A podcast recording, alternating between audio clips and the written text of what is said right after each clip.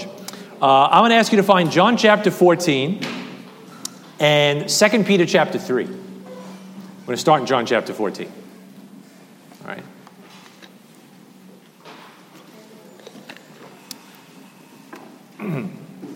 now, I got back to English teaching this week. It was okay.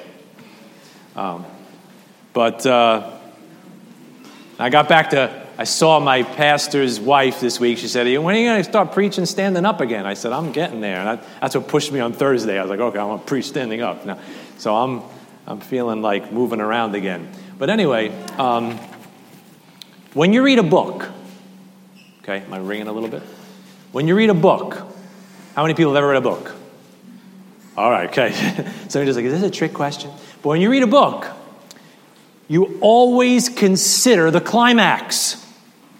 Right? That's the biggest part of the book, right? That's the, the capstone, the high point, the pinnacle of the story. Right? It's kind of hard to read a book without looking forward to or looking back on that high moment, otherwise known as the climax. And when you read the Bible, you have to consider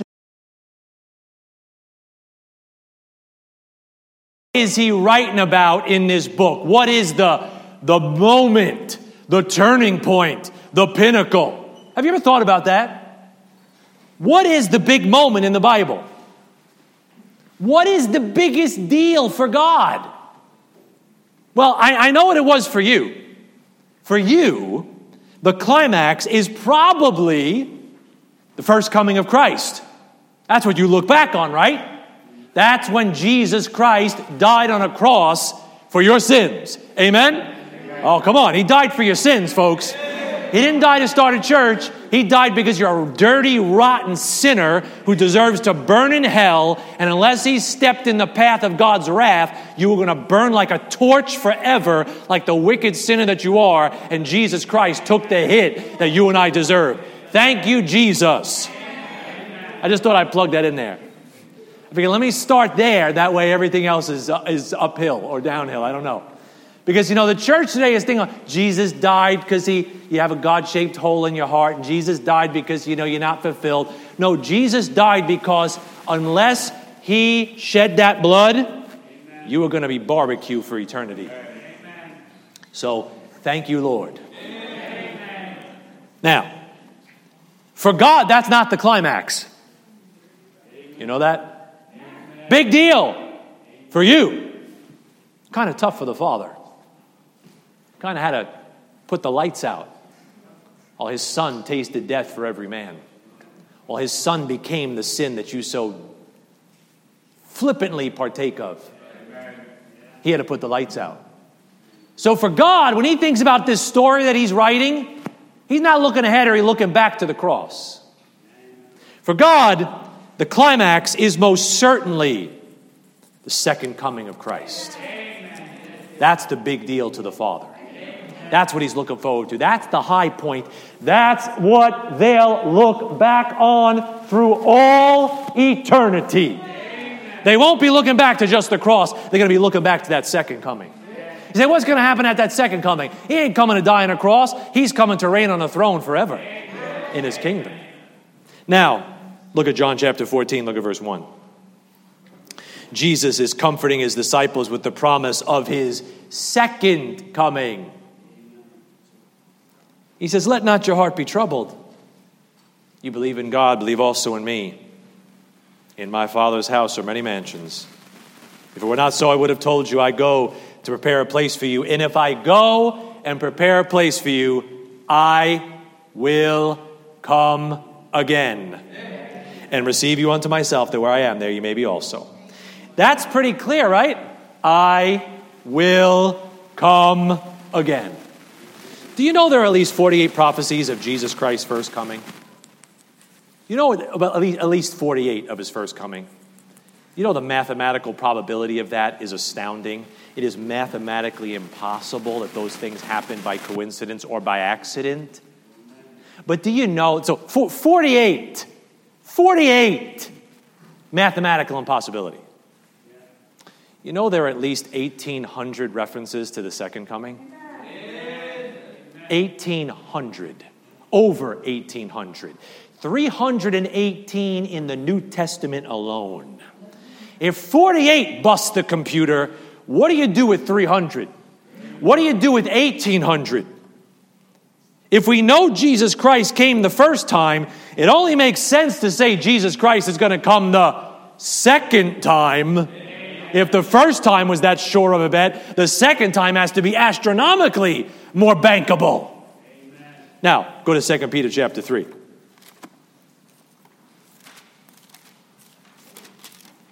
Brethren, I say that, and we've been so anesthetized by the skeptics and the scoffers of the world that we have a hard time believing what just God plainly said.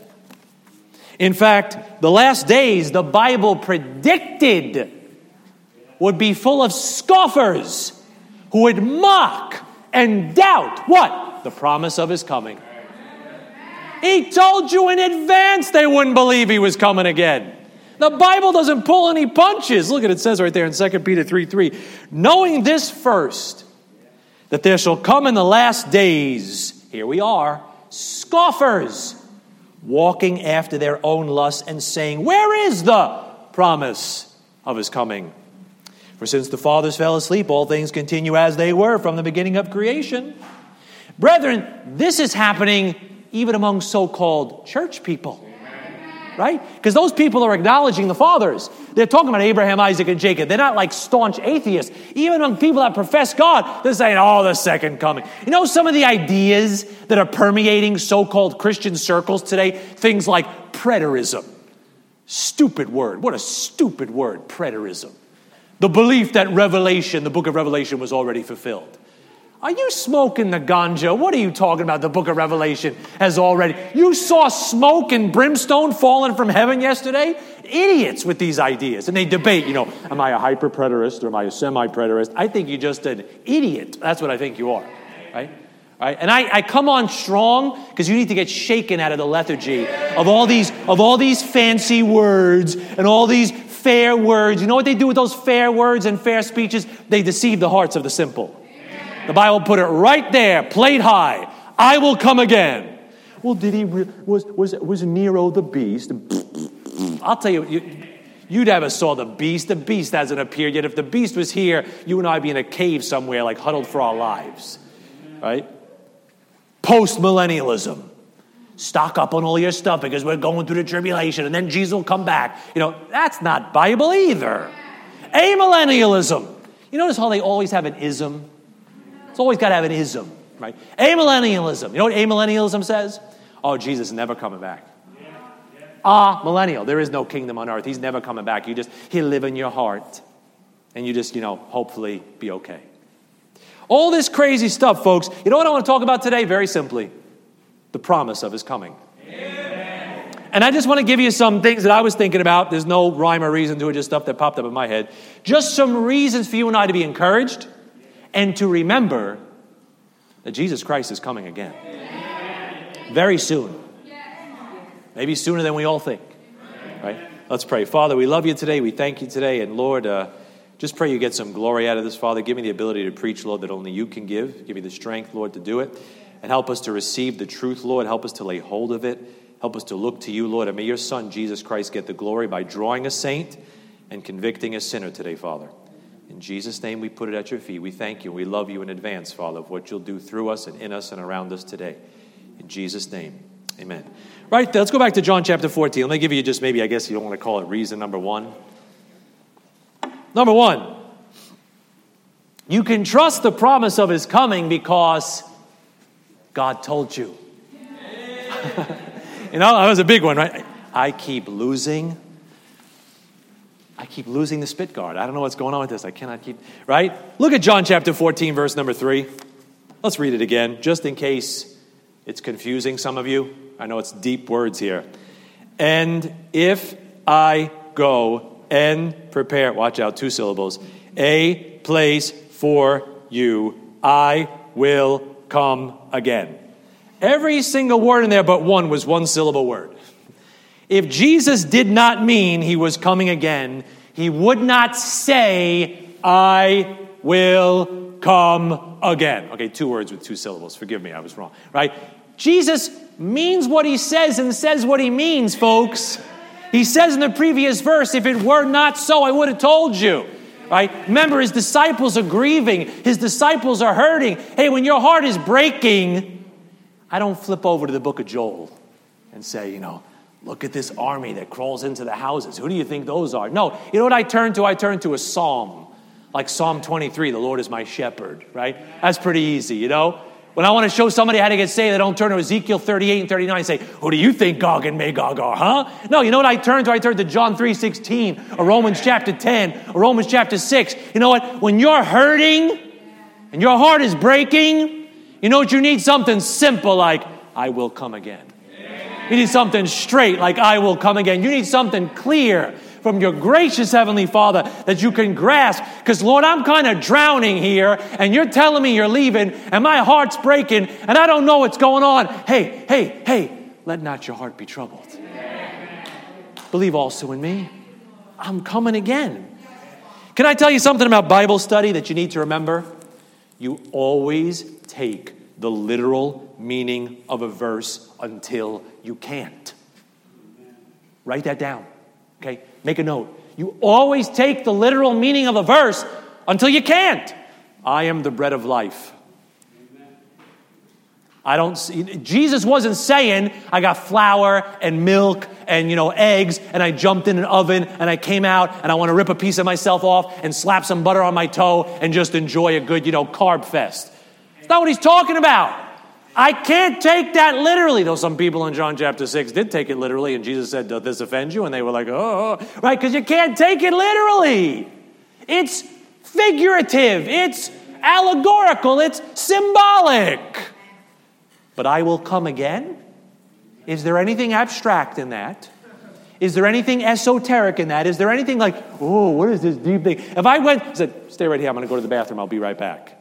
You'd be like, okay, I guess it means you're going to be right back. You know, when Arnold Schwarzenegger said, I'll be back, nobody said, like, what does that mean? What could that be? No, it means I'm coming back. Amen. And another good rule for Bible study don't beware of anyone who wants to tell you what the Bible means instead of what it says. Okay? We're not interested in what the Bible means or you think it means. I want to show you what it says. That's what the Bible says. I don't care what you think it means. Well, that means blah, blah, blah, blah, blah. And I have to listen to you and pay you to find out what it means. No, just look at what it says. John chapter 14, verse 1. Let not your heart be troubled. The context of Jesus Christ's words, as I said, is comfort for his disciples. Amen. How is it comforting if he's not meaning what he says right there? Put yourself on the disciples' shoes. He had been with them physically. What's he telling them? I'm coming back physically. They had seen him with their eyes. So he says, You're going to see me with your eyes again. That's the comfort. Not that it's just some fuzzy, mystical religious talk. I will come again. Oh, right? That what does that do for them? Nothing. But hey, you're going to touch me. And what he say in the upper room? What he say? Hey, touch me and handle me. See, a spirit hath not flesh and bones as ye see me have. I'm back. Like I said, I was coming back. Go to John chapter 16. Here he is again with his disciples.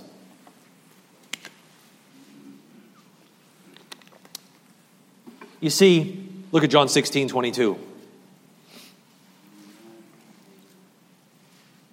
I got to confess and thank you for praying because standing up and preaching right now feels about feel I feel like a million bucks. I just want to tell you that right now. I've been sitting way too long. All right, John chapter 16. Uh, Jesus says, "And ye now therefore have sorrow, but I will see you again, and your heart shall rejoice, and your joy no man taketh from you." The comfort of that verse comes from the promise of his physical, visible bodily return. That's what makes those words comforting. I said it before. mathematical probability of 48 prophecies of Christ's first coming. You know what that mathematical probability of 48 prophecies coming true? 1 in 10 to the 157th power. There are not enough electrons in the universe to match that number. I can't compare that. I could take eight of the prophecies, and I could say, you know what, eight of the prophecies coming true is like? It's like taking the state of Texas, filling it four feet high with silver dollars, marking one of those, and stirring the whole thing up and saying, pick out one silver dollar, and you pick out the one I matched first try. That's the probability that eight could come true by chance. I'm not talking about eight. I take like 16. 16 is like sending you out into space and just taking one speck of something in outer space and spinning all the space up and saying, You just touched the one speck of something that I just touched, and that would be 16. 48, I can't give you an analogy because it's bigger than the known particles in the universe. We have not followed cunningly devised fables, brethren. Right?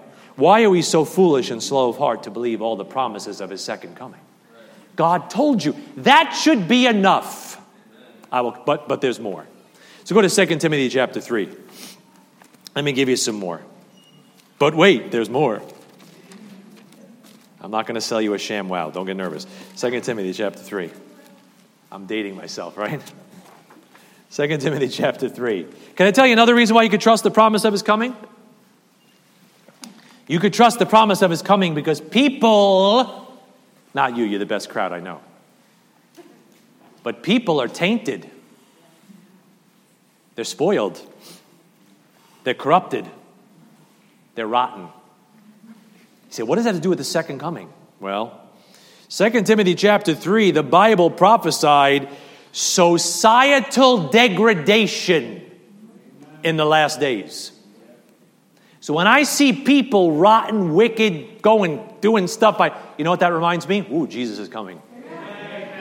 2 Timothy 3, this know also that in the last days perilous times shall come.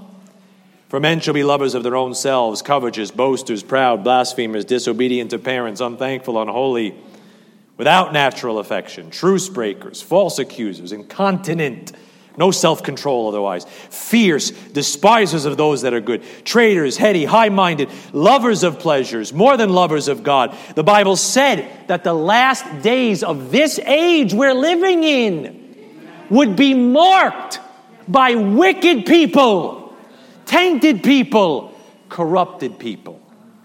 Look, I'm just going to pick out a few of these and just spin off them a little bit. Three, two. For men shall be lovers of their own selves. You know what the Bible predicted? The time we're living in. You know what dominates the time we're living in? Social media.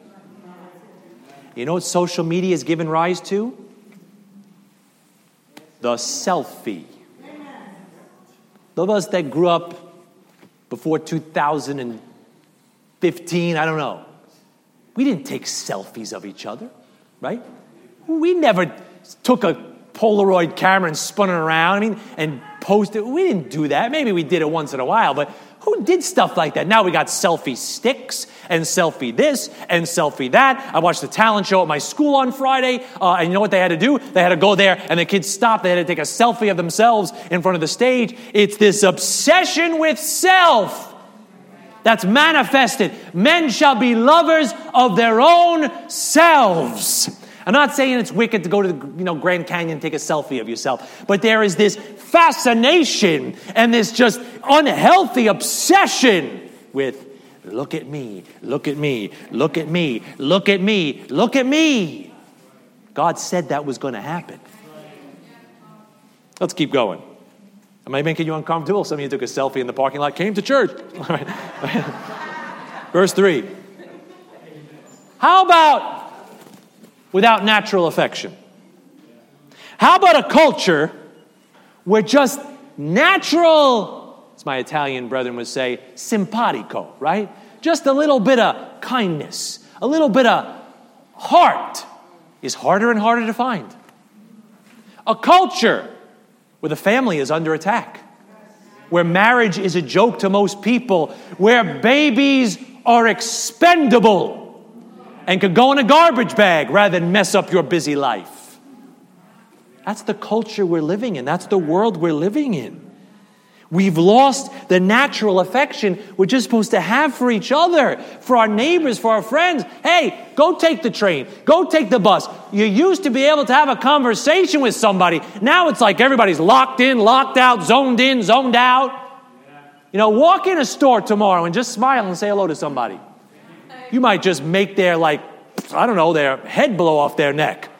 Oh, what, were you talking to me? Yeah, I'm sorry. I was talking to a fellow human being I was acknowledging your existence and saying good morning, you know? You know? And you think it's bad. I mean, you're a little older folks, but I work around teenagers. It's like you would think that that phone was surgically attached to their left hand, and, you know, if they look away from it, they might miss the winning lotto numbers that they did the night before. Look at verse number three again. It says, fierce, fierce, fierce. We got a society bent on violence, people. We got shootings off the hizuk. I mean, shooting. You ever done a? You ever gone and looked at like the shootings, mass shootings in America? You only hear about some of them. They're happening all over the place. Happening all over the place. I think just last week in Hollywood, Florida, a couple of guys, you know, popped off at a beach. People got in a fight, and who got shot, who got hit. Little kids got tagged by bullets. What's going on? You got people getting beaten on a sidewalk because they're wearing a hat that you don't like the politics of. What is that? Does that sound normal to you? God said it was going to happen. People are going to get violent and fierce and vicious. Three, look at three, keep going. Um, despisers of those that are good. We're living at a time where people hate anyone who wants to just do right by God. You know, it's a couple people sent this to me. Some of you sent this to me yesterday, I think it was. Utah. Utah's banning the Bible in elementary schools for vulgarity and violence. You know, in, a, in the world, one in nine Christians worldwide faces persecution. We're the exception. We're the blessed exception. But you say, what do these Christians want to do all over the world? What do they want to do in Cambodia and Nigeria and, you know, Southeast Asia and maybe parts of Chiapas, Mexico? What do they want to do? They want to just do the same thing you're doing this morning. They want to walk around with their Bible. They want to sing those great old hymns. They want to live godly, and the world is hating them for it and making it more and more difficult for that to happen. God said that was going to happen. Verse 4 heady, high minded. Man, we're so smart now, aren't we? We know so much, don't we? You know, we got this culture. We got a pack of fools who think they're going to achieve immortality without Jesus Christ. Whether it's Mr. Musk and his Neuralink. I know some of you like him real much. You think he's a big, great guy. Maybe he is. I don't know. But I'm going to hook your brain up to the internet so you can live forever online. This transhumanism stuff that's going on, we're going to connect ourselves to machines and connect ourselves to computers so our consciousness can live forever online. This artificial intelligence that's going to, you know, take us over and over. You know what all that stuff is? You know what all that stuff is? That stuff is the Tower of Babel all over again. Let us build us a tower that our top may reach unto heaven. They don't want to do that all without God. You know what the Bible said in the last days in the book of Daniel, chapter 12, verse number 4? He said, Knowledge shall be increased. And oh, we know so much now. We've op- we know the genome now. We know the code of this and the code of that. And we know how much of this and how much of that and what to eat and what not to eat and the drugs and the this and the that. And blah, blah, blah. You know what? God still says, I hold your soul in life. God still says, Your times are in my hand. And we've gotten to a place now where we're so heady and we're so high minded. I've heard them say it. They think they're going to live forever without God and without Christ. God said it's going to happen. You say, What does that say to you? I'm not worried about it. Because if we get back to the Tower of Babel, guess what? That means he's coming down to foil their plans. Right? Look at verse number six, or verse number five. Here's the scariest part of this whole verse, whole passage. Having a form of godliness, but denying the power thereof, from such turn away. That tells me who he's talking about is not just a bunch of staunch atheists. He's talking about it infiltrating church people, infiltrating religious folks, infiltrating people with a maybe a smattering of Christianity, a little churchianity but not the real thing, not the gospel, not the Lord Jesus Christ, not the power of God. Could I say this to you? All the stuff we read in the first four verses might be about the world, but it's also about people that might be sitting where you sit. Amen. And can I tell you this that the world is in the toilet because the church is on the seat? The world is not in the toilet and the church is on the seat. The world is in the toilet because the church is on the seat. Because you're supposed to be the lights. You're supposed to be the moon that affects the tides of this earth. And you and I are living just like they are, with a little bit of Jesus sprinkles on a Sunday. And we have countless, listen, I'm going to just go off on my salvo here. You could take it up with the deacons if you want to fire me. Uh, we have countless churches that have thrown the King James Bible overboard. That shore anchor, and they are literally lost at sea. They are tossed and driven about with every wind of doctrine, like a ship without any direction, any moorings. We have so called, here we go, worship teams, right? That have dumped the old hymns like a bad habit. Oh, we'll never get people in church for that. They'll never come if we sing that. They'll never come if we do that. Who said that was the goal? I thought the goal was to honor God. I thought the goal was to bless your Savior. I thought the goal was to just hold the line and do what God said to do and come what may, come hell or high water. That's what we're supposed to do, right, Lord? That's what He said to do, right? When did it become about results? When did it become about creature comforts? When did it come about, oh, that's what the crowd wants? Verse number six. For of this sort are they which creep into houses. He's talking about churches, houses and lead captive silly women laden with sins, led away with diverse lusts. We got teachers infiltrating the body of Christ on YouTube, on this, on that, in I don't all types of fellowships with bad doctrine. And they just appeal to people's sensuality. They appeal to what people like, what people don't like, and they just lead them astray instead of preaching on their sin and helping them to repent and leading them into a holy relationship with their Savior, right? Look, if I offend you, that's not my goal. I offend myself. I offend myself. Before I preach anything to you, I get myself upset every single day. How far short I come of what God said I should be and where I should be. Verse 7 Because of this, we have people that are ever learning Oh, there's no shortage of Christian seminars and Christian books and Bible talks and Bible radio and Bible programs and all kinds of stuff. Hey, it's out there, man. But they're ever learning and never able to come to the knowledge of the truth. You know what the saddest thing is, my dear brethren? And I am not speaking to you, you're the exception, right? You're the oddballs on many levels. You're the oddballs, right? I'm serious. But we got a church that doesn't know anything about her God. What he thinks. In the last few weeks, I've had two conversations with two good brothers that are nice guys that I've known for a long time. They don't go to this church, but you know what? They don't know anything. One conversation was about Calvinism, and you know how much I love Calvinism. And he go, Well, you don't really know, brother. I love, you know, I like Reformed theology. I said, Like Reformed theology? I said, You think God pre-selected people to go to heaven and hell and spun the lotto wheel and just picked them before eternity passed and now you have a chance to get there and you don't and that's how god is. God's that capricious and god's that fickle and god's that mean-spirited. Oh well when you put it that way yeah well what other way you want me to put it? You know? And then i got to look like the bad guy like i got an axe to grind. I said i don't have an axe to grind but i said i think it's well what do you think about it brother? I said i think it's blasphemous. I said, I think it's a misrepresentation of my God who hung on the cross and said, I tasted death for every man.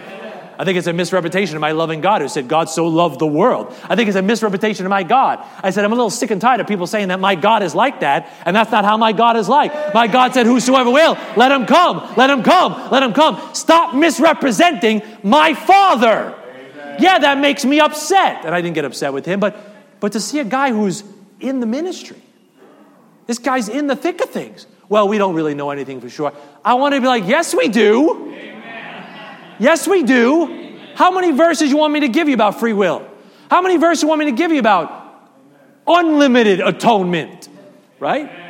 But the body of Christ, we don't know anything. We're not sure if Jesus is God.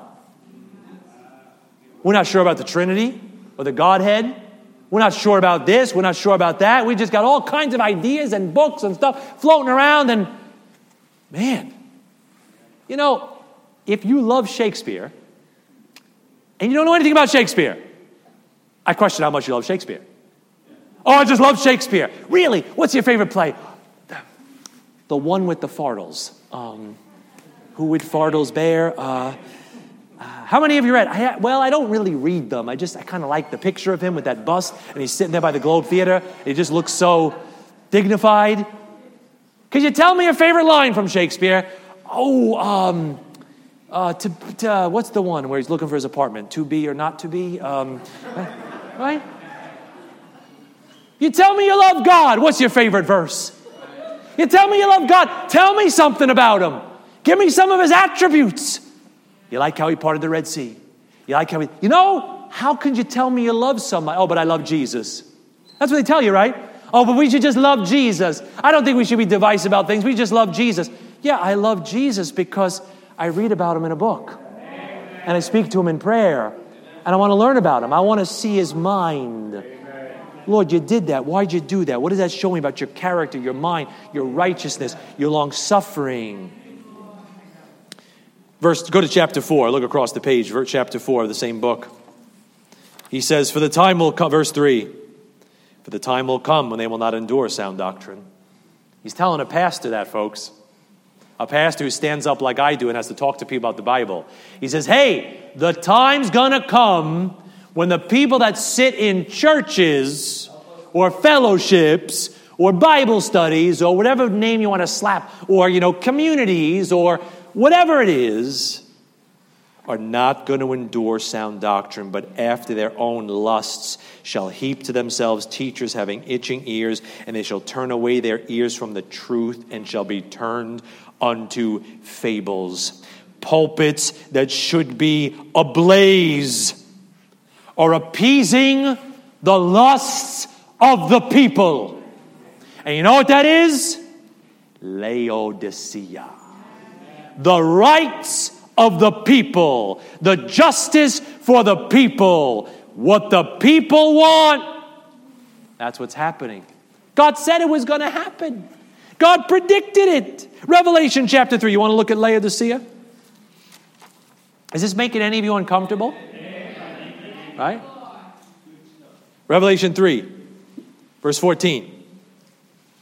And unto the angel of the church of the Laodiceans, write. It's the last church. This is the church of the last days. This is the church age we're living in. This is the church right before Jesus Christ comes back. These things say saith the Amen, the faithful and the true witness, the beginning of the creation of God. I know thy works. That's a scary thought that thou art neither cold nor hot. I would thou wert cold or hot. So then, because thou art lukewarm and neither cold nor hot, I will spew thee out of my mouth. You know what all this compromise among Christ Church does? It makes the Savior sick. It makes him just like, Bleh. You ever see something just like, you know, you make that gesture to be like, oh, that makes me sick? That's what he thinks about when he thinks about his church at this age that is just so compromised and so fleshy. And in verse 17 says, they don't even know it. They don't even realize it. Now, brethren, you shouldn't. why am I saying all this in this message? You shouldn't be surprised by a lukewarm church in the last days. The age ends in apostasy. The dispensation ends in apostasy. Every dispensation ends in judgment and ruin and collapse. Why would the church age be any different? Why would this dispensation be any different? It ends with a lukewarm people that make the Savior kind of gag. Don't be discouraged by everything being shipwreck. Remember the promise of his coming. Remember that this is a, oh, oh, I know why this is happening. Jesus is coming. He told me this was going to happen. This is another reminder of the promise of his coming. And give me one more. Go to Luke 17 and this thing about societal degradation. Not only society, the saints, but how about this in Luke 17? This one will get me kicked off YouTube, but let's just do it anyway. You think it's a, you think it's a joke, but in God Bless America, you got a state that's saying we can't have the Bible in elementary school. In Utah, which the last time I checked is a conservative state. A lot of uh, Mormons in that state, right? They tend to lean, you know, to conservative. But uh, so it is. Look at uh, Luke 17, 26. And as it was in the days of Noah, so shall it be also in the days of the Son of Man. They did eat, they drank, they married wives, they were given in marriage. That's interesting. Until the day that Noah entered into the ark and the flood came and destroyed them all. Likewise, also as it was in the days of Lot. They did eat, they drank, they bought, they sold, they planted, they builded. About the same day that Lot went out of Sodom, it rained fire and brimstone from heaven and destroyed them all. Lord said, you know what it's going to be like when I come back? It's going to be like two times in your Bible Amen. Noah and Lot. Amen. You know both those times are marked by? Rampant sexual perversion. Right? So I'm not going to get into all that. That's not my message. But as we get closer to his coming, you and I shouldn't be shocked by sexual perversion everywhere. We're right on schedule, brethren. I mean, whether it's Z or they or he or it or whatever you want to call who you are, I shouldn't be shocked by that. And I'm just going to say this. Don't be shocked when it goes to the next level of perversion. We've gotten to the place where same sex almost looks normal now compared to all the other stuff that's going on. Wait till we get outside the species. Wait till it's the children. Wait till it's animals. As it was in the days of Noah and it was in the days of Lot. Why did he tell them all those things in Leviticus? He said, if somebody, you know, with that thing, you got to kill both. You got to kill the beast and the person. He said, For the nations committed all these things, and therefore I abhorred them. That's what he said. But don't be, I, I'm happy. I'm happy. I'm really, I'm happy. Because all these things tell me he's coming. Because it's just like he said it was going to happen. I'm just trying to encourage you that all these things are coming to pass, just like he said they were coming to pass. So don't get upset when they call evil good. It should just remind you of the promise of his coming. Let's turn to, uh, uh, turn to Jeremiah chapter 30. Let me give you number three quickly and number four quickly here. I'm enjoying this a little too much. I've been thinking about this message for weeks, that's why I guess. Let me give you another one. Can I give you two more? Number three. Jeremiah 30 is where I'm at.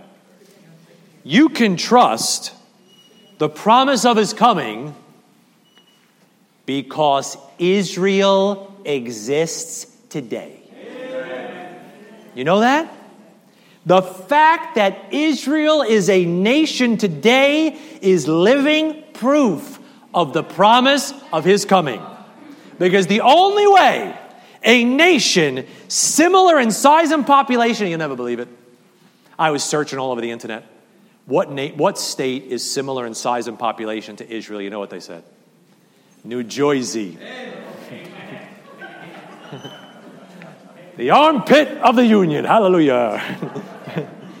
the only way a nation similar in size and population to Jersey exists is the promise of God. The only way that's there, given all that's been against her, is the promise of God. Look at Jeremiah 30, verse 3. Look at some of these promises, right? Jeremiah 33. For lo, the days come, saith the Lord, that I will bring again, future, the captivity of my people Israel and Judah, saith the Lord, and I will cause them to return to the land that I gave to their fathers, and they shall possess it. How about Ezekiel? How about Ezekiel? How about Ezekiel? Ezekiel 36. I'm just giving, there's so many I could give you, but I'll just give you three. I'll just give you a tree because I'm from Jersey, right? Ezekiel 36, verse 24. I'm embracing it. I am a Jersey boy. Ezekiel 36. Not the doo band, but Ezekiel 36, 24. Ezekiel 36, 24. For I will take you, he's speaking to his people again. Ready? You ready? You there? For I will take you from among the heathen and gather you out of all countries and will bring you into your own land. Future. How about uh, Amos? That one might be a little harder to find. Ezekiel, Daniel, Hosea, Joel, Amos. And find the last chapter of Amos, the last two verses of the chapter.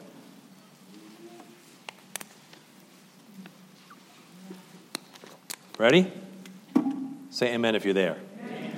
I thought that was going to be a lot, lot, lot smaller. All right? Amos 9, 14. And I will bring again the captivity of my people of Israel, and they shall build the waste cities. Wow. And inhabit them. They shall plant vineyards and drink the wine thereof.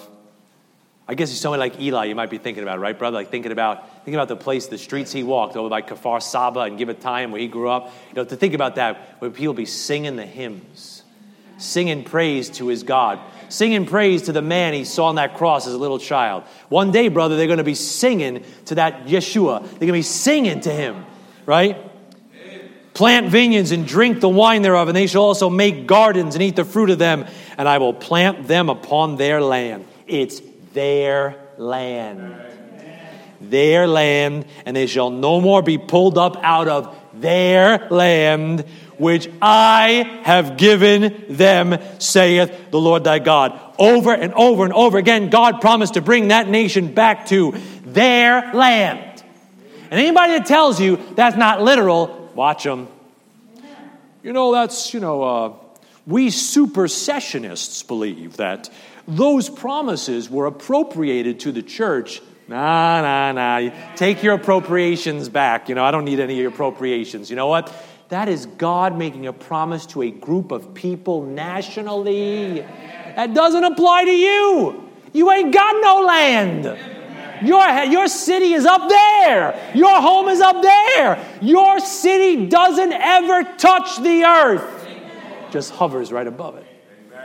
Because this world is not your home. But there's some people that are promised the earth Israel, the seed of Abraham. And God made that promise despite all that's been done to destroy those people. You know your history at all? How about 70 AD?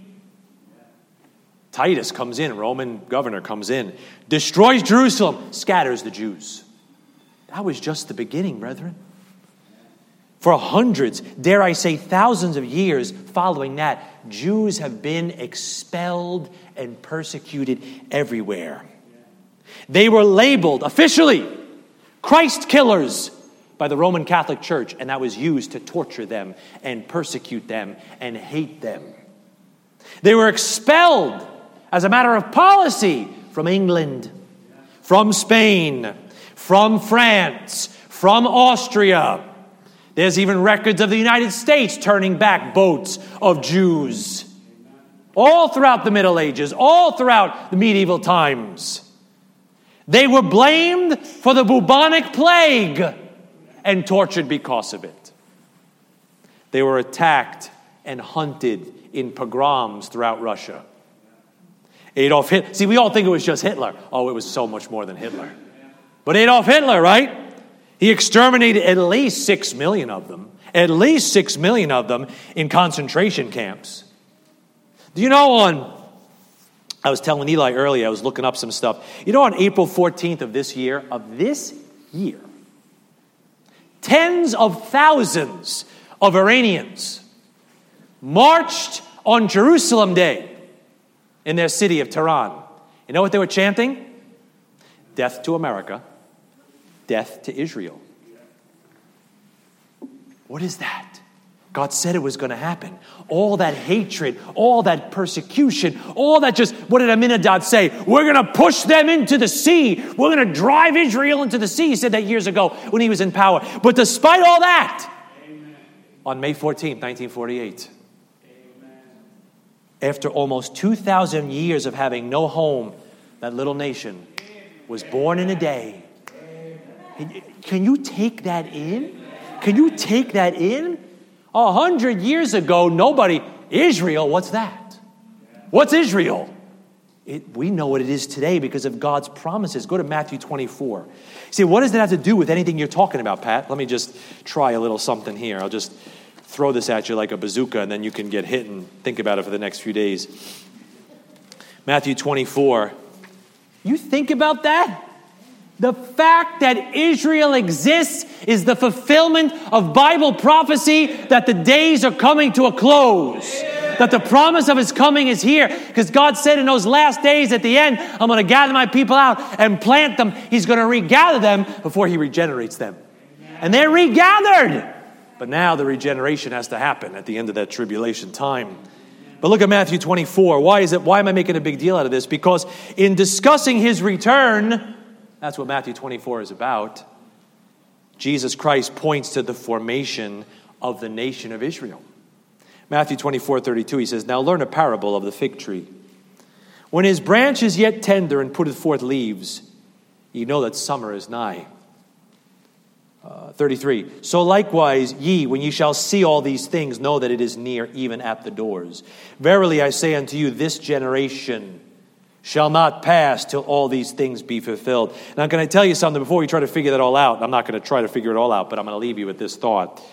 Four times in the book of Matthew, Jesus Christ mentions a fig tree. The book of Matthew is a particularly Jewish book with a particular kingdom message for a people waiting for a king. Four times. The fig tree is a symbol of Israel. I won't run all those references, but we could. Go to Matthew 21. Let me show you the three times.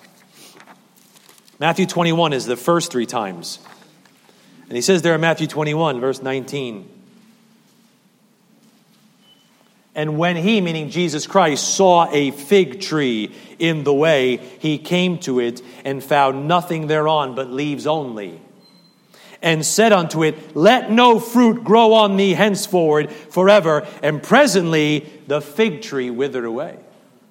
And when the disciples saw it, they marveled, saying, How soon is the fig tree withered away? Jesus answered and said unto them, Verily I say unto you, if ye have faith and doubt not, ye shall not only do this which is done to the fig tree, but also if ye shall say unto this mountain, Be thou removed, be thou cast into the sea, it shall be done.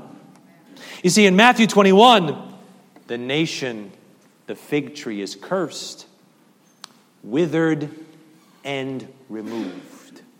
The disciples see it the next day. They're like, oh my goodness, it's withered, it's dying, it's gone.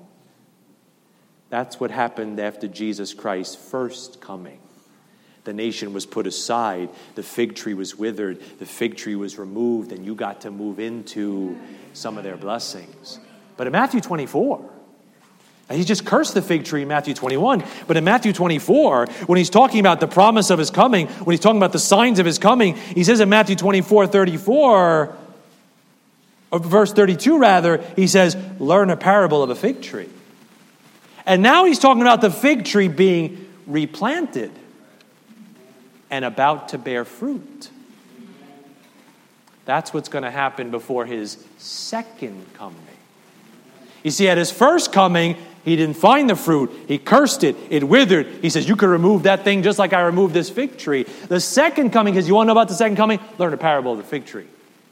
When it's getting ready to sprout, well, I thought you cursed it. No, no, because when he comes again, it's been replanted and it's getting ready to sprout. And in verse 34, he says, Hey, this generation the one that sees the nation replanted, the one that sees that nation getting ready to bear fruit again, that generation that sees Israel back in the land doing those things will not pass till Jesus Christ comes. You say, how long is a generation? We could talk about that another day. But it ain't 150 years. It ain't a super long time. You know, you could trust the promise of his coming because of that little nation in the Middle East. Because that little nation's there, I know he's on his way. You know what Jesus added into the verse 35? You know what he stuck in at the end of this? Just in case you were wondering about everything else. Heaven and earth shall pass away, but my words shall not pass away. Is it don't matter what Tacitus does, what old Adolf does, what this guy does, what the czars in Russia did, what they want to do in this place, they want to do to push him into the sea. You know what? My word's going to come true just the way I said it, where I said it, how I said it every time. And the existence of Israel is a powerful reminder of that. And finally, go to 1 Thessalonians 4. This one will be short and hopefully sweet. I will come again. 1 Thessalonians chapter 4. Can I tell you this finally? That you can trust the promise of his coming? Because it's allowed God's people to take heart. We could believe it because God told you, believe it because people are tainted, believe it because Israel exists today and believe it because God has always used the promise of his coming to let you take heart. You see, verse number 13 there, it says, of chapter 4, 1 Thessalonians, But I would not have you to be ignorant, brethren, concerning them which are asleep, people that have died, that ye sorrow not, even as others which have no hope. You see, those Thessalonians were getting persecuted, and I'm sure some people were dying facing hardship. And they're wondering, what's happened to our, our brethren? And in verse 13, you see that God's people may go through hard times. Amen, brother. God's people may go through hard times. That's okay. It, it's normal. It, it's right there, right? But God gives his people something that doesn't give the world. He gives us hope. He says, You could sorrow, you could be sad. You could weep. But you don't weep and sorrow as others which have no hope. Emily Dickinson wrote a poem. Said, Hope is the thing with feathers that perches in the soul and sings the tune without the words and never stops at all. Right? That little, like a little bird in your soul just always there, always reminding you that it's going to be okay, that God's in control. And if you're saved, God put that something deep inside of you called hope. And even in your darkest hour, that little thing, that little birdie called hope is singing Jesus is coming. I will never leave thee. It's going to be okay, son. Always there to remind you that. Verse number 14. For if we believe that Jesus died and rose again, even so, them also which sleep in Jesus will God bring with him. You know why we have this hope? Because we have the risen Savior who is our hope. Amen. Be of good cheer, he said. I've overcome the world. If he overcame sin, death, and hell, what have you got on your plate that he can't help you with? That doesn't minimize your heartache. I found that comparing your heartache to someone else isn't fair. Now, I know other people have it worse. It, that doesn't mean it's not hard for you. It doesn't mean it's not difficult for you. Everybody's got their own sorrow. Everybody's got their own measure of difficulty. Everybody's got their own, you know, tolerance, so to speak. So it's not to say, well, I know it could be worse. I could have gotten shot with a cannon and my legs could have been blown off. And, you know, I know it could always be worse, but whatever you're going through, wherever you are right now, God is saying, I can help you with that. I can help you with that. Verse 15 For this we say unto you, by the word of the Lord. I mean, there's some authority to this. That we which are alive and remain unto the coming of the Lord shall not prevent them or go before them which are asleep. For the Lord himself shall descend from heaven with a shout, with the voice of the archangel and with the trump of God, and the dead in Christ shall rise first. Then we which are alive and remain shall be caught up together with them in the clouds to meet the Lord in the air, and so shall we ever be with the Lord. This hope causes us to take heart in the promise of his coming. How many funerals for a saint have we read those verses? How many times could a preacher get up here and read those verses and just something in you just even so, come, Lord Jesus. Even so, come. I mean, it just it just gives you some kind of hope. It just gives you something. You know, it's that little hope that God put deep inside you. Say, yes, yes, yes, He's coming. Yes, it's true. Yes, take heart, beloved. Take heart. It's going to come true one day. It's going to come true, like they waited for His first coming. They must have thought, Lord, how long? We wait for his second coming. And he came that first time to defeat death, and he's coming the second time to abolish death forever. When Jesus Christ returns, when the dead in Christ rise, when we are changed, when we meet the Lord in the air, when we're finally with Jesus Christ forever. You know what that gives us? Hope hope, an invaluable, an invaluable commodity. You know what the Bible says about that in Titus chapter 2? It says we're supposed to be looking for that blessed hope. We're supposed to be looking for that blessed hope and the glorious appearing of our great God and Savior, Jesus Christ. The Lord said, You're supposed to be looking for that hope. And if God put that hope inside of you and God told you to look for it, don't you know He will fulfill it? Don't you think he'll make good on it? Don't you think he'll fulfill that promise of his coming if he told you to look for it and wait for it and, and lean on it? Now I know it happens. Proverbs 13 Hope deferred maketh the heart sick. I'm kind of homesick for a country to which I've never been before. No sad goodbyes will there be spoken, for time won't matter anymore. Beulah land, I'm longing for you. And someday on thee I'll stand. There my home will be eternal. Beulah land, sweet Beulah land. Amen. God put that inside of us. How could you long for something you've never seen, never known? Because somebody on the inside is from that place and wants to get back to that place. And hope deferred maketh the heart sick. But the Bible says, when the desire cometh, it is a tree of life. It doesn't say if the desire comes and maybe the desire comes. It says when that desire comes, it's going to spring up into life. And you folks, you might be waiting and longing and wondering, Lord, how long? Lord, how long? Lord, how long? You know what God says? I put that hope in you. I told you to look for that hope. And when that desire comes, not if, but when.